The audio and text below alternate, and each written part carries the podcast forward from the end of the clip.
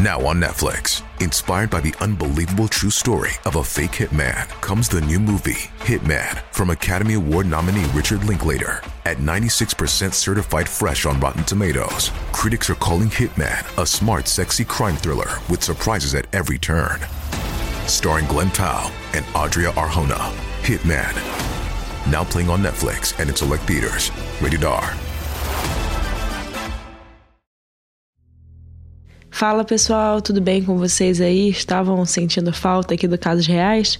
Sim, dei um, uma parada, breve parada, mas vocês têm bastante episódio aí para escutar, né? Não é pouco episódio. Então aqui eu já estou de volta, trazendo um monte de novidades para vocês. Quero criar o site do do Casos Reais, então em breve teremos um site. Enquanto isso, você pode fazer o seguinte: você faz o seguinte. Onde você estiver escutando, você pode seguir esse podcast aqui, o Casos Reais, ou você pode também avaliar se você estiver no Apple Podcast. Então segue aí para você receber sempre quando tiver algum episódio novo. E também, se quiser avaliar aí, se você estiver escutando pelo Apple Podcast, você pode avaliar, deixar uma notinha aí, uma nota, cinco, por favor pra cá, pra gente. E também estou no Instagram, arroba com K Mirandas, com S no final. Então, se quiser falar comigo, se quiser enviar alguma algum caso que você quer ver por aqui, eu tô sempre lá respondendo vocês e compartilhando. É, quando vocês estão escutando aqui, quando vocês colocam nos stories, eu sempre compartilho que vocês estão ouvindo. Hoje o caso é um caso muito famoso e que me deixa com uma raiva, assim, me deixa fora do normal. É um caso muito famoso nos Estados Unidos. Alguns é, youtubers, podcasters já, já, trouxeram ele aqui no Brasil, mas eu, eu ainda continuo com muitas dúvidas ao redor desse caso. Então, se vocês tiverem alguma opinião desse caso, pode me mandar lá no Instagram. Quero saber o que você acha. E agora sim, vamos para o caso do Kendrick Johnson. Chama a vinheta.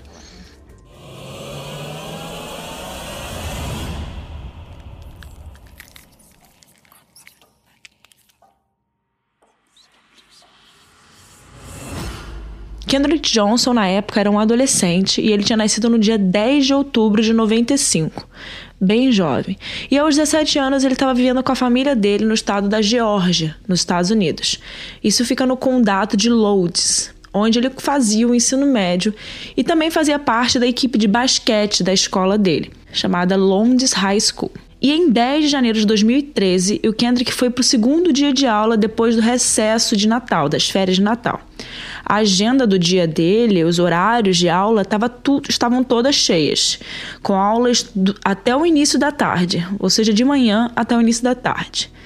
E ele depois ainda tinha é, academia, ele ia continuar no colégio para fazer os exercícios dele e no final do dia ele iria para um jogo de basquete com os calouros, ou seja, ele ia passar aquele dia inteiro realmente no colégio. Normal, né? Quando você é jovem, tá no high school, tá na escola, eu normalmente passo o dia todo mesmo, fazendo atividades extras,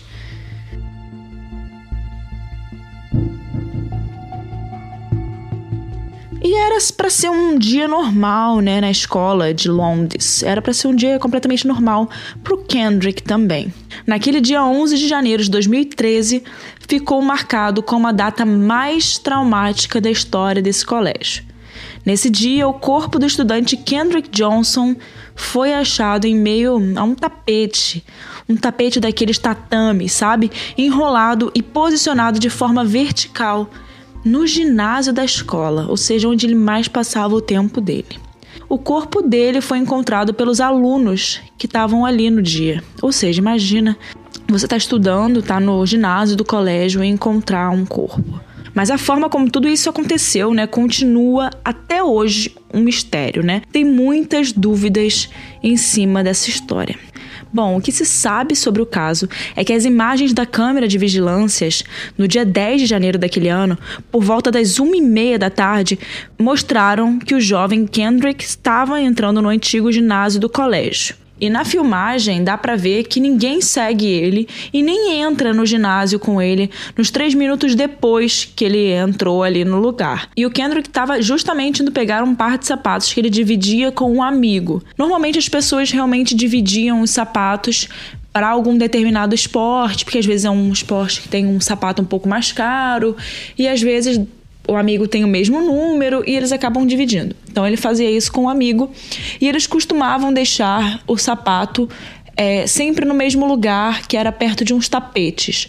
Então, para eles não pagarem os lockers, né, os armários no colégio, eles costumavam deixar os sapatos embaixo ali de uns tapetes. Isso era bem comum no colégio, tá? Os jovens faziam isso. Vários faziam aquilo. Então, eles prefeririam fazer isso para não pagar ali. E o Kendrick sempre fazia, sempre fazia isso. Depois da aula de ginástica, ele ia lá e colocava esses sapatos no meio desses buracos que ficavam enrolados ali no, nos tapetes. Ele botava ali dentro daqueles buracos.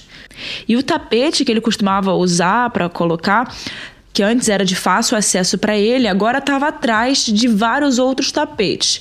E isso fazia com que fosse mais difícil para ele conseguir acessar esse tapete, né? E depois, né, do, do acontecimento, né, que a gente sabe que aconteceu, o Kendrick acabou levando falta na aula seguinte, também não foi para o jogo de basquete dos calouros, né, que ele iria ir durante a tarde. Então, começou-se a perceber a falta dele. Então, não demorou muito para que as pessoas sentissem a falta dele. Já de noite, a mãe de Kendrick ficou muito preocupada, né, porque o filho dela não tinha retornado para casa, não tinha voltado como era de costume. Ele não, ele não fazia isso de não voltar.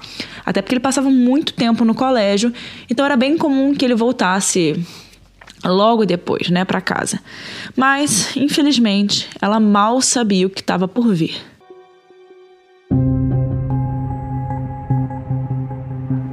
Na manhã seguinte, né, na qual a mãe do Kendrick ia encontrar ele sem vida, ela foi à escola com o intuito de informar, de, que, de informar para todo mundo, né, que ele estava desaparecido, que ele ainda não tinha aparecido. E era o último lugar que o Kendrick tinha ido, né, até onde ela sabia a coordenação da escola começou a agir e auxiliou né, na impressão de vários folhetos coloridos para que as pessoas tentassem encontrar ele, né? Então eles imprimiram várias fotos, começaram a, a realmente informar que o Kendrick estava desaparecido.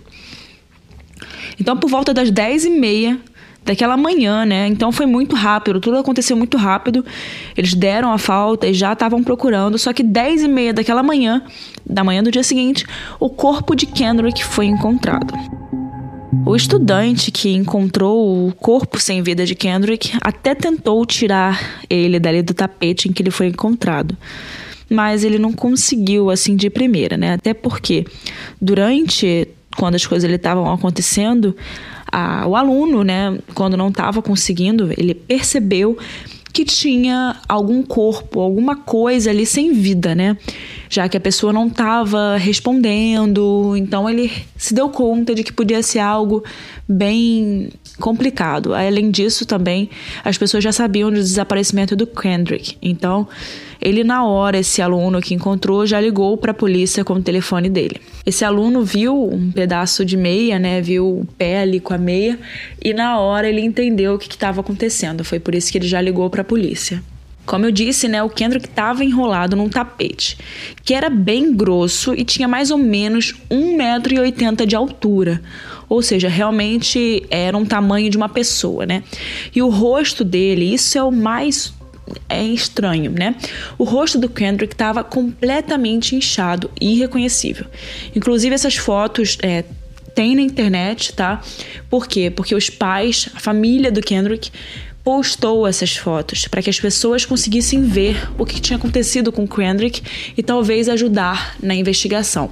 Então essas fotos não foram postadas por pessoas querendo é, se aproveitar da mídia, etc. Não.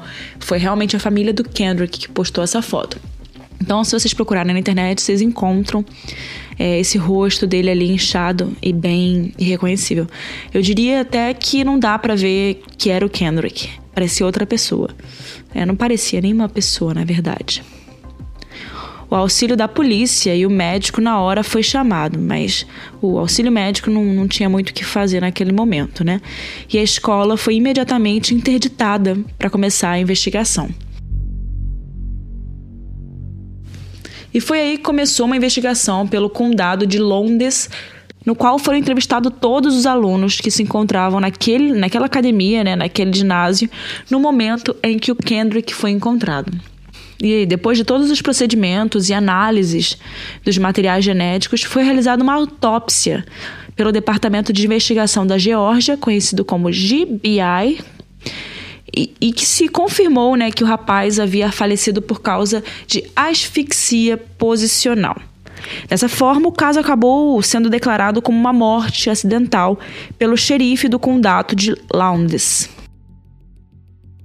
A hipótese segundo eles, era de que o garoto havia caído dentro do tapete quando ele estava procurando pelo sapato e acabou falecendo depois de não conseguir sair. E a asfixia posicional significa mais ou menos é, quando uma pessoa está presa e não consegue respirar, não consegue se mover, então acaba que ela fica asfixiada pela posição que ela está.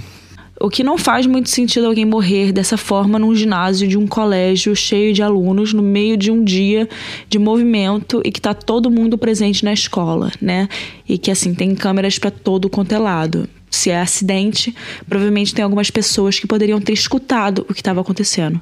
Se alguém fica preso, a pessoa não é, não morre sem avisar, né? Pessoas provavelmente vai gritar, vai fazer alguma coisa. Bom, então vamos voltar ali para a análise do gabinete do xerife, né?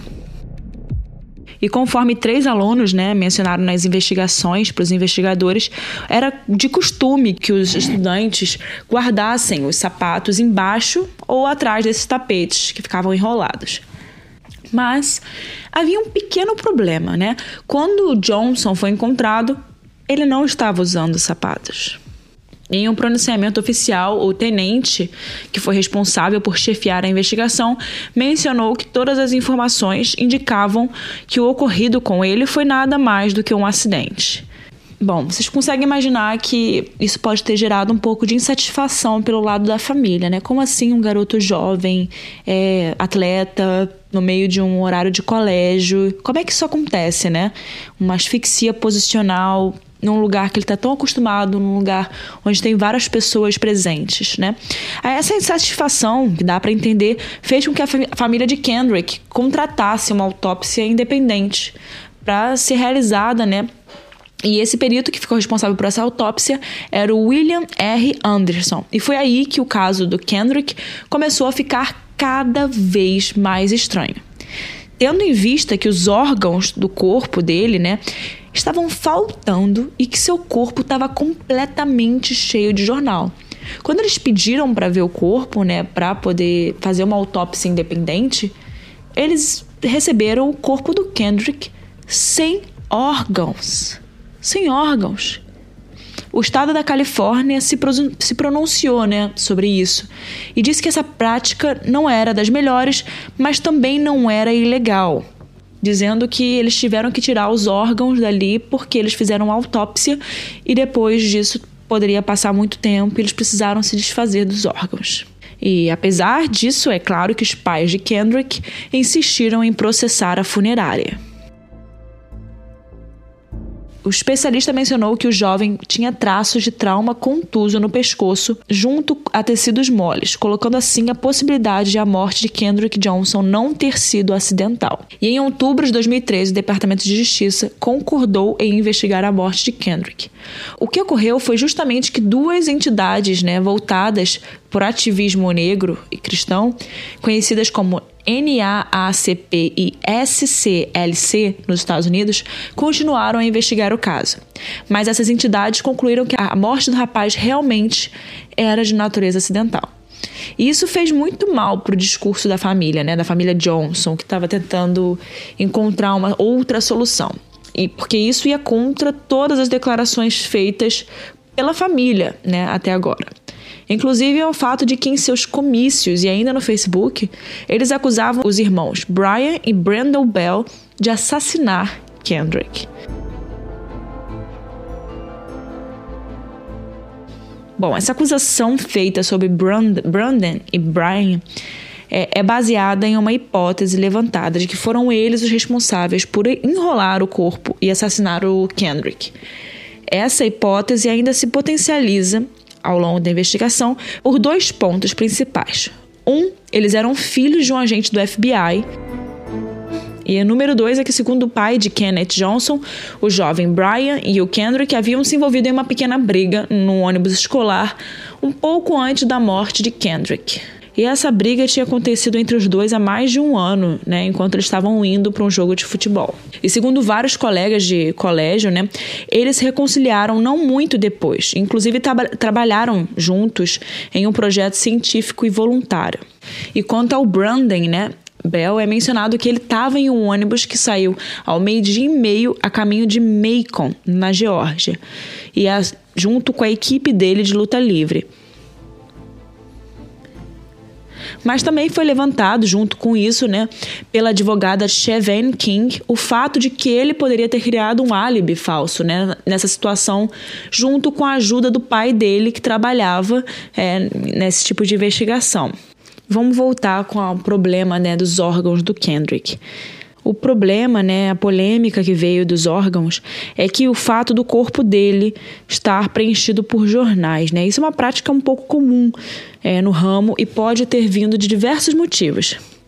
Provavelmente, o fato de que a casa funerária se ofereceu quase gratuitamente para realizar esse procedimento. Bom, para finalizar, né, quais são as últimas atualizações desse caso? Bom, foram três as últimas atualizações sobre esse caso. A primeira é de junho de 2016, o qual o Departamento de Justiça americano anunciou que nenhuma acusação seria feita contra ninguém em relação à morte do Kendrick, citando que não existem evidências suficientes para embasar um crime de nível federal. A segunda é de 2018, junho de 2018, na qual o corpo do Kendrick foi exumado por uma segunda vez e uma terceira autópsia foi realizada.